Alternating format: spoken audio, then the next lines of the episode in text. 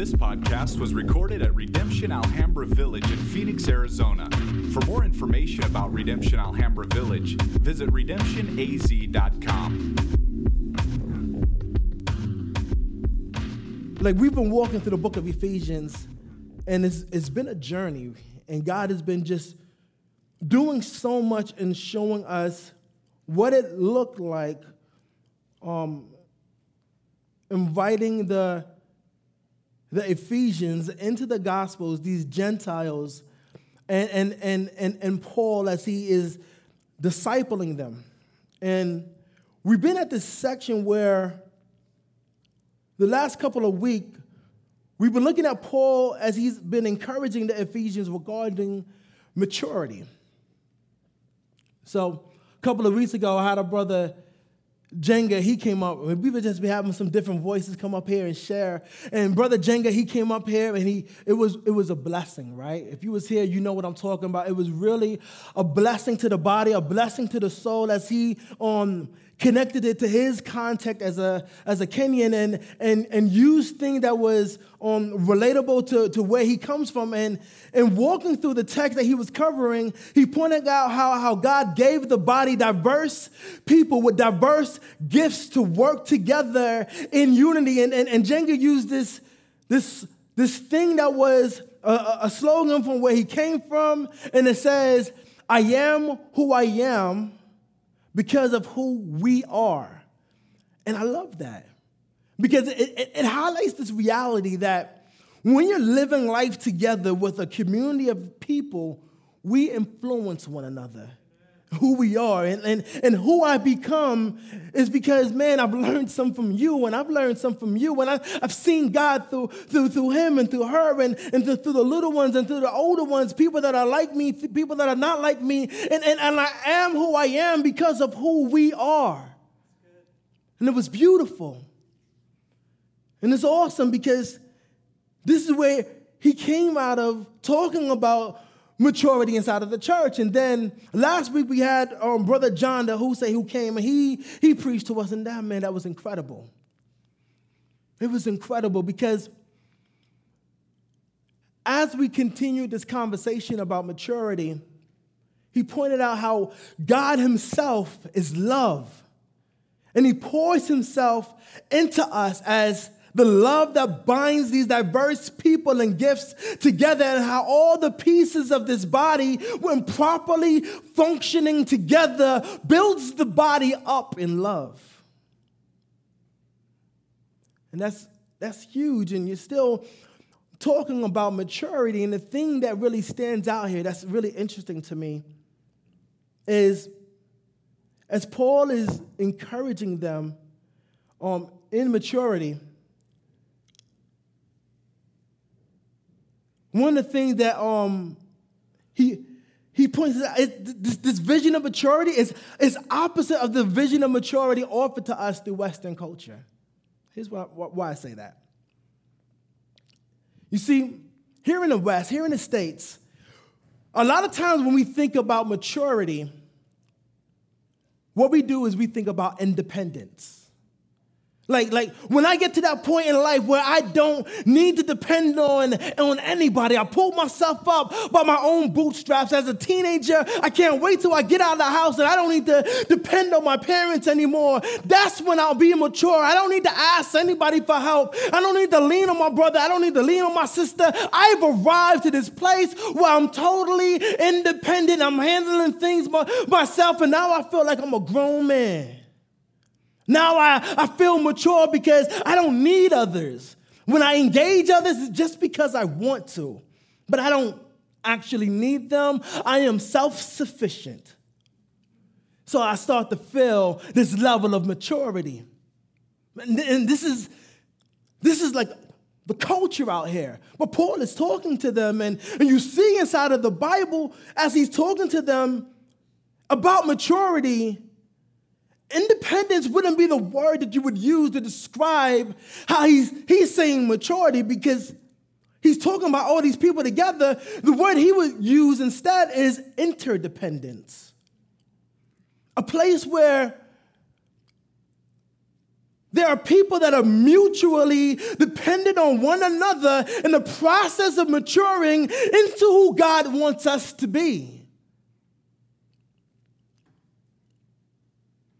And he's, he's helping them to understand what maturity looks like, how the process of maturity really is. He describes this, this reality where Real maturity realizes I cannot get there on my own.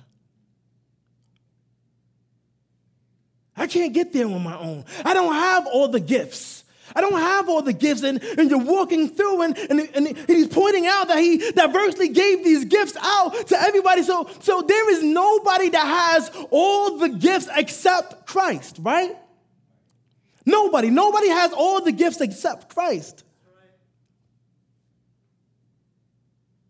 And the gifts are diversely distributed to the saints. See, nobody has all the gifts, but when I'm connected to the body where the gifts are diversely distributed for the mission and upbuild of the church and the kingdom as a connected part of the body, I now have access to all the gifts, man. I may not have that gift, but he does and she does, and we function together as a body and we grow together into maturity.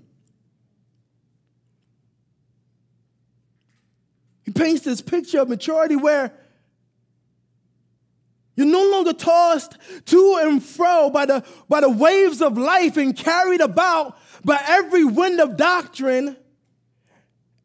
And this is only developed through the interdependence of the diverse people and giftings of the body properly working together. That's the only way this happens. The diverse giftings, peoples join together, properly working together. See, the problem is that when you don't have that function inside the church, which is a huge big deal here in the West, the church at large, when you don't have that functioning, what ends up happening, you have the church growing deformed. You have this deformed version of what the church looks like because there are parts and members of the body that aren't lifted up to function the way that they need to function, and they're not depending on one another. You have certain parts saying, I got this, I don't need you. Or saying, they don't need me, so I won't plug in. He paints this picture of maturity. And all this time, continuing to paint this, this picture from chapters one and chapter two and chapter three, that, and he's walking through the, with, the, with these Gentiles and he's teaching them the, the deepness of what God has been doing from the beginning of time. And now he gets really practical about what it takes for that to happen. See, he gives the big picture the, the worldview, the, the grand narrative of the gospel. And now he starts to zoom into exactly where you are at in this big picture. And what it takes for you to get in sync with the, the grand narrative of the gospel. You see, oftentimes we can just paint this, these pictures, these beautiful pictures, but don't land it to the ground where we're at and, and people don't know what it looks like to practically walk it out in their particular context. Like, man, that that's I love the picture. It's beautiful. It's good. But they have no idea how to live into the picture. Because we don't bring it bring it down to ground level where, where, where the, the rubber meets the road, what this actually looks like. They don't know how to get there. So there remains a disconnect from, from the library of info that they have read and heard and the reality of their hearts and life.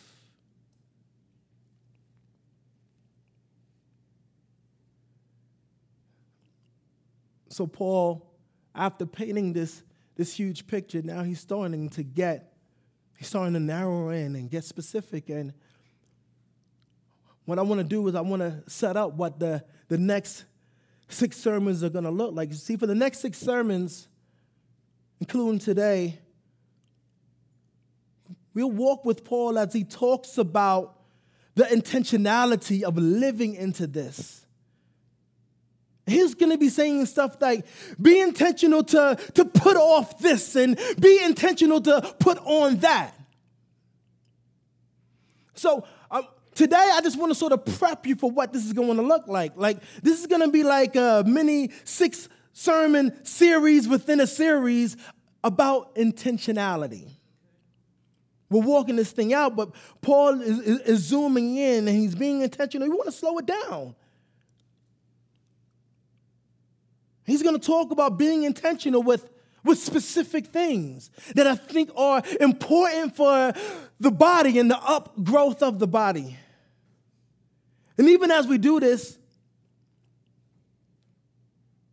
the way this, this thing's gonna look, Pastor Aaron and myself, what we're gonna do, we're gonna preach the majority of these six sermons together for specific reasons. Like, you see, as you guys know, both me and Pastor Aaron, we come from two opposite sides of the spectrum, but yet we're called together by the same one truth, not two different truths. So in the midst of that, we acknowledge that, that when, when, when different people are, are called together, when they're called into life together, when different people are brought together, whether it's be husbands and wives, whether it's be families, where it's different on people groups, men and women, different ethnic groups, when they are drawing together, called to walk out the same truth, sometimes it may look different given the particular context. Like, for example, if you have two different people that are at odds with one another, but you give them the same truth, walk in love. For one, walking in love may look like repenting. For the other, the same instruction of walking in love may look like forgiving. So, what we want to try to do is sort of try to capture two different sides of this, of this table so that we can sp- at times speak to the body as the whole and at times speak specifically to certain areas of the body. Like, what does it look like? What does it specifically mean when these instructions are given to men, when these instructions are given to women, when these things are given to those of dominant culture, when these things are given to those of subdominant culture, what it specifically looks like walked into, not just guessing, but how do we be real and specific? And, and the reason why this, this is needed because even though we see the start of this in scripture where you see the gospel bringing different people together. And you see this as we go through Ephesians. These, these Gentiles are now being included into the story. And you saw it back in the Acts. Even though we see this, we never see this point in time where it's fully realized. We only get a glimpse of the future realization in Revelations. You see Paul talking about it throughout Ephesians. You see him confronting it throughout the rest of his epistles. Even in the synoptic gospels, Matthew, Mark, Luke, and John, they are writing about the same events, but tailoring it to specific groups of people, dictating what they will include and what they will leave out. And then here, here in the West, here in the States, we've never even come close to seeing what it looks like for the church to be fully united in the midst of diversity. But we see in Revelations, right, that we will get there.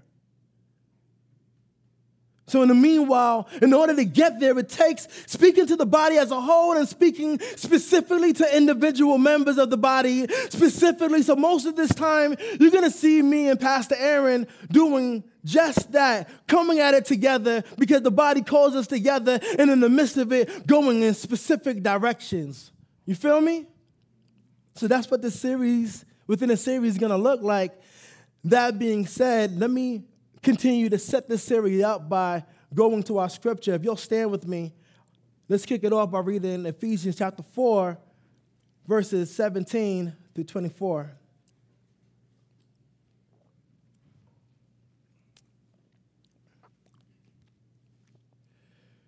And it reads like this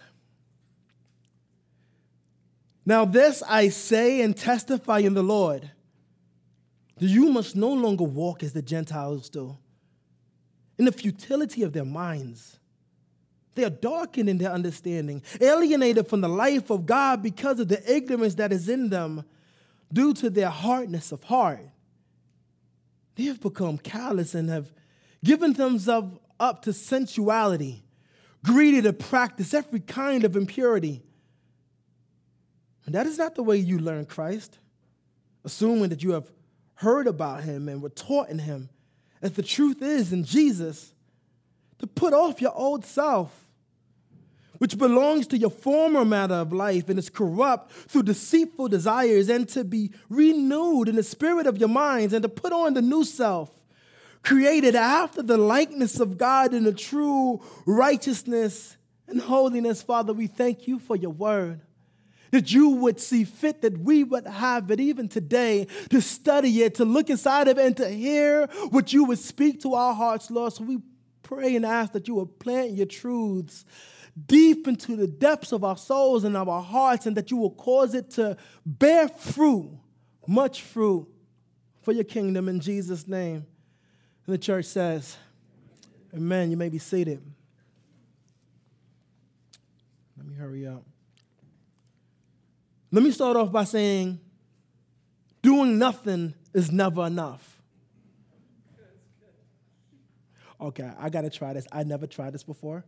Turn to your neighbor and say, doing nothing is never enough.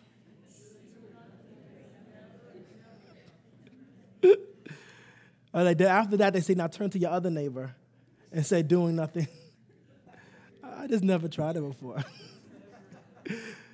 but doing nothing is never enough.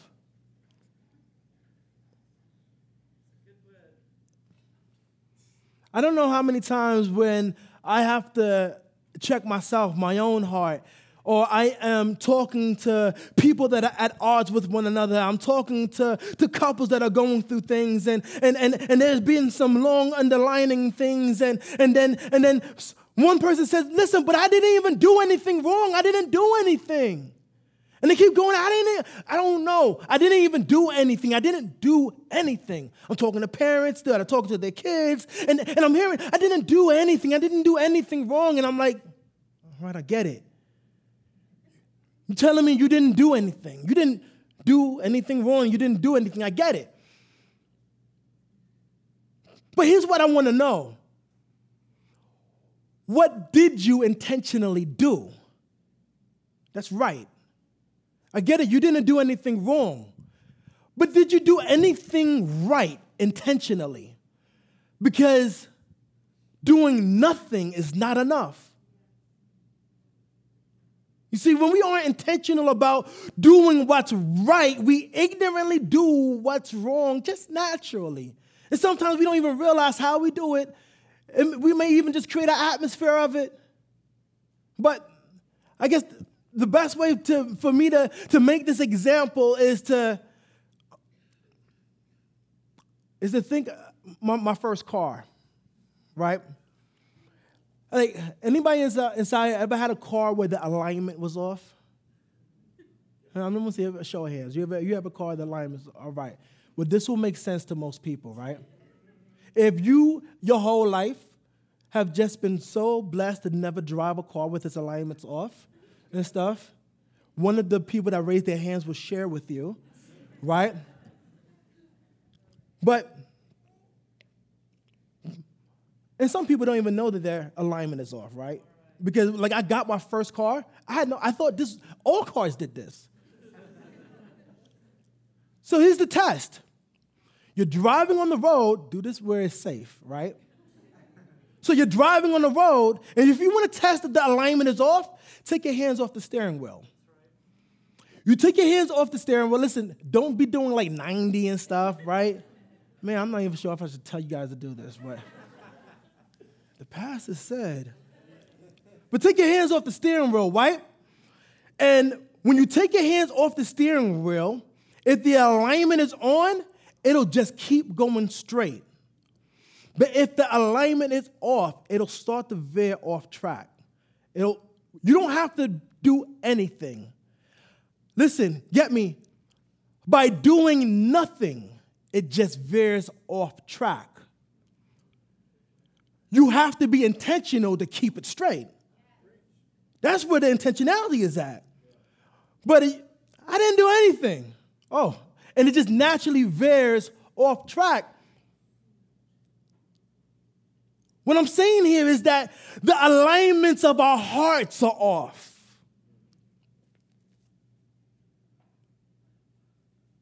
And we'll naturally do wrong. So we have to be intentional with doing what's right.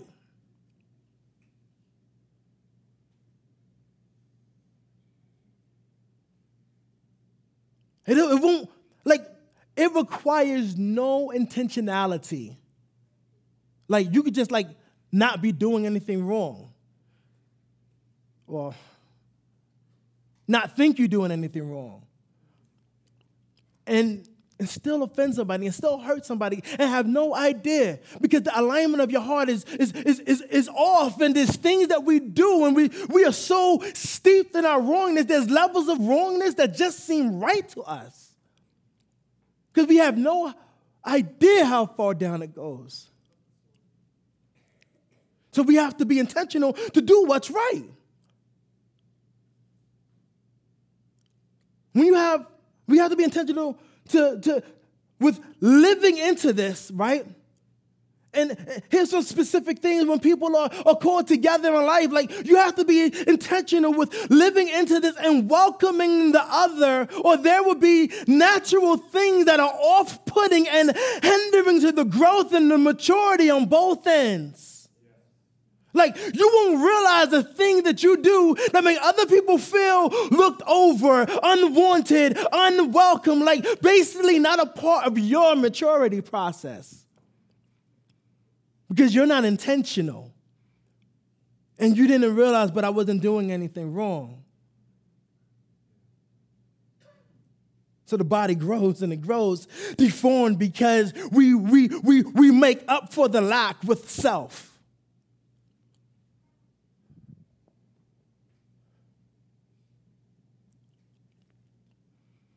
That's why we, we push people to, to, to, to come out of their comfort zones and, and, and walk in it with us. Don't just check out. To be intentional to invite people over and actually get to know the person and the stories. And it's hard to dismiss people when you actually have relationship. That's why we're doing these book clubs so that we can walk through these things together and talk about these tough things and have a diverse discussion where a family can discuss real things together because this is a family issue and it doesn't get fixed by people handling it in their separate corners because that doesn't teach you how to live together. That's why we're pushing and we're encouraging people, man do some of these book clubs with us and read with us and, and talk with us and, and fellowship with us and eat with us so that we can be the light to the nations that we've called to be. Not the deformed version of what people see today. Paul discerns this, so he instructs with specific directions of intentionality. Not just staying up here. He gives these specific intentions of intentionality. And, and in 17, he says, You must no longer walk as Gentiles do. Now, what is he saying here? He's just spent all this time affirming their predestined part in the grand narrative of the gospel as a people group and then tells them no longer walk as the people group God has made you a part of. What is he saying here? Like, just like, imagine this, walk with me. Imagine you've been going to this church, you saw feeling it, I'm liking it, oh man, it's dope. And then like I go through membership class and and and and, and you are um you're Hispanic, right? And then, and then and the pastor says, Oh man, that's dope. I'm glad you went through membership class. Now I just want you to no longer walk like Hispanics do, okay? Or, or, or, or you are you're African American, and then at the end he says, no longer walk as African Americans do. Or, or, or, Asian, Asian American, no longer walk as Asians do, no longer walk as women do, no longer walk as men do. No, and, he, and he says this thing, it would feel so awkward. Like, what? But he's telling them this. I just built you up, and now I want to say, no longer walk as the Gentiles do. Is he saying you now lose your ethnic identity or cultural distinctiveness? No. See, in verse 19, he, he describes a culture of sin that's indicative of the Gentiles. You see, every single culture on this planet that's centered around a group of people has cultural norms that are rooted in sin. That as members of the kingdom of God, we have to be intentional to no longer walk in every single one. Why? Because the hearts of men are broken. So every single group, every single cultural group that you will, that you look to and go to, they have these cultural norms about the group that are just straight up and down rooted in sin. And a lot of times we just try to we try to hold on to it or we try to justify it or we try to make light of these sinful cultural norms because we've accepted and adopted them as a part of our identity as a people group. And I could go on example after example after example of like that. I, get it, dude. You're trying to say, no, no, that's just how we do. I'm like, no, that's just sin. But we made it a, a us thing. We've adopted sin as our identity. And you, we have no idea how deep that goes. So, no, he's not saying you lose your, your ethnic identity and cultural distinctness, but instead, your culture is no longer solely centered around you as a group of people, but in, in, in the sins that are indicative of, of that people. But the kingdom of God and the uniqueness of that group is, is way that you will uniquely display the culture of the kingdom of God, forsaking the cultural norms rooted in sin that you are being brought out of. Yeah, something different that's going on here. You're being invited into a different culture, a kingdom culture that embodies all these other cultures, but all the only things it embodies are the things that are of God. So, regardless of what cultural group you, you're in, political group you identify with, regardless with whatever it is, God calls us to check the cultural norms that are rooted in sin at the door. Things that we think are part of our identity. You must no longer walk as the Gentiles do. Man, I hope that we sit down and actually think about this because it goes deep. And I don't have no time to go into how deep it goes, not even a little bit of it. But he describes a culture of sin that the Gentiles was walking in, and he describes it under the category of the futility of their minds. Now, this is important here. You see, I would put, I would put slides up, but our slides thing ain't working. So, sorry, slides, picture taker people. Listen, if you are not intentional to surrender your mind to be renewed by the Spirit of God constantly, then the logic of your mind will constantly remain futile. Understand this. If you are not over and over and over again, constantly surrendering your, your heart and your mind to be renewed by the Spirit of God, then the logic that you will come up with, it'll make sense, it'll add up, it, it, it'll seem to check off everything that you think that, that makes sense, but it's not rooted in the kingdom of God, so it's useless to the grand scheme of things. It's futile. I don't care what it is. I don't care where it connects to. Only the things rooted and grounded in the kingdom of God make it into eternity. Everything else will pass away. Thus, it's futile and useless if it's not rooted in the kingdom of God. Listen, if your logic is rooted in you as a man, that's where it's rooted at. It's futile. It needs to be rooted in the kingdom of God and then dictating how you walk as a man. If your logic is rooted in you as a black person in, in America, dude, it's futile. It needs to be rooted in the kingdom of God, causing you to think about how you live as a black man in America. Now, you can apply that in every single thing. If your logic is rooted in you as a particular political group, it's futile. But if it's rooted in the kingdom of God, it dictates how you function as a member of that particular group. Anything else is futile. But the thing is, we live in a culture where walking in the futility of our minds is championed as good.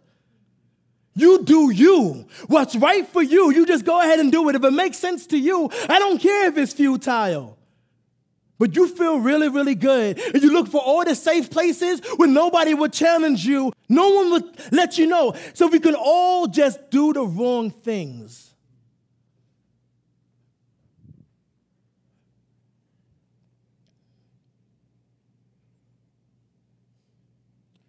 He says here, walking in the futility of your mind alienates you from the life of God. See, you're included in the life and kingdom of God with all of the saints of God, but you are but you alienate yourself from his life and kingdom when you choose to walk in the futility of your own logic, of your own mind. You constantly alienate yourself from this life. Life of God, when you are in sync with the life of God, you're in sync with, with, with Christ, you're in sync with His Spirit and His mission, you're in sync with what He's doing, His kingdom, the grand narrative of Scripture. And the only recourse for walking in the futility of your mind is to abandon trust in your own logic and pray for a renewed mind and a renewed spirit to be in sync with the life and mind of God, not just what makes sense to you. We see Paul, Paul, back in the book of Acts, you see where he starts this church and he plants it. He has such a, a relationship with this Ephesian church here. He, he raises up and he, he, he, he raises up elders to lead the church. And this is one time in Acts where, where Paul realizes that he's not going to end up seeing them again. So he arranges a meeting with the elders and let them know listen, the Holy Spirit that showed me, like, I'm not going to see y'all again. I'm just going to have to pastor you from afar. And, and, and they are so broken at the reality that they're not going to see him again. And they just sit there and they just weep. This just shows how much this church means to them and, and the elders that he spent the time raising up. And now, as the founding pastor, he, he writes to them to disciple them, to disciple this church, and, and he's talking to them regarding walking in the futility of your mind. And he says in verses 20 and 21, but that is not the way you've learned Christ, assuming that you have heard about him and were taught in him as the truth is in Jesus. You see, he wasn't there, but he knew the gospel that the Spirit had deposited into the elders through him. And if they was hanging out with them inside of that church, then he knew that they have heard the gospel. And as a pastor, I think the same way. I know the, the deposit that the Spirit of God has made, made here. I said, what, the, what God is doing, and, and, and any church that authentically is, is, is centered around the gospel. I know what I know if you, listening to songs that have been intentionally chosen because of the gospel, going to community groups that fellowship around that very same gospel, going to classes that centered around the gospel, kids' church that is intentionally choosing curriculums centered around the gospel, songs centered around the gospel, activities centered around the gospel, two pastors that submit to one another and to the rest of the elder team to make sure that what we're preaching is the gospel. If you have been actively going here for any small portion of time, like Paul, I can assume that you have heard the gospel. And he's saying, if you've heard the gospel, you are now accountable to be intentional with it. If you heard it, and I'm assuming you've heard it, you are accountable to do something with it. James 1 and 22 echoes the same thing, but be doers of the word and not hearers only. then he says, You're only deceiving yourselves. You ain't fooling nobody else. Listen, if you think, if you think just sitting under the gospel message, reading deep books and, and having conversations, do you think these things causes you to be formed in the gospel, you are deceiving yourself. Listen, let me make it plain. The gospel message informs you of the gospel, but intentionally living into the gospel is what forms you. Hearing it informs you, living into it forms you. See, there's a lot of us that are informed by the gospel, but formed by cultural idols. Informed by the gospel, but formed by whatever political group you, you, you affirm with. Informed by the gospel, but formed by something else.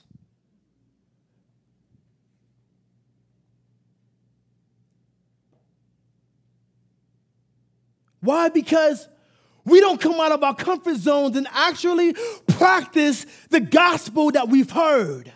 There's certain things that you only learn by actually living into it. When the tensions hit you in that particular way, and the way that God has made you, formed you, hardwired you, the specific groups of giftings that you have, and the weaknesses that you have, and in that moment, that's where you learn the gospel and it forms you. Something that somebody else couldn't write about that didn't know all of your weaknesses and all of your strengths. But God doesn't allow specific things to hit you along the way, specifically for your forming, but you avoid them because you don't live into things. You just listen to it and read about it. So you have to be intentional. So we start this, this things off, and he says, you have to be intentional with you get putting off the old man and putting on the new. You have to be intentional with this, right? You can't just place the new on top of the old. That won't work. You have to die to one and live to the other. Like, you can't just add healthy food to an unhealthy diet. Like, I'm gonna start eating broccoli. That's not how this thing works. You have to actually stop eating the unhealthy food. That's where I tap myself, Wayne. Listen. If you have cultural idols, whether those idols be political, ethnic, gender, class, whatever it is, you can't just add the gospel to your steady diet of cultural idolatry. You have to stop feasting on those idols. You can't just add the gospel without refraining from feeding your personal idols and expect to get to a place of true spiritual health. That's not how this works. You have to be intentional with putting off the old man. He doesn't just he doesn't just leave because he realizes he's unwelcomed. Like, oh man, he's reading now and he's heard that message. Let me pack my bags and go. That's not how this goes. You have to be intentional with putting off the old self.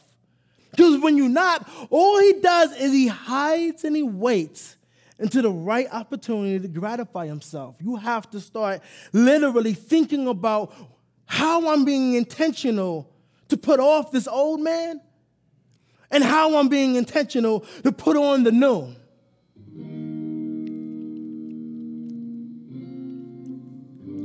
Verses 22, in verse 22, he talks about this old man, this old self. And he describes it to them so that they understand. He says, man, this old self, it belongs to the former manner of life. It's corrupt through deceitful desires. And then in 24, he talks about the new self. He said, This new self, that's the one that's created after the likeness of God in true righteousness and holiness. Jesus' life, death, and resurrection was to give you access to that new self so that you would not be alienated from the life of God.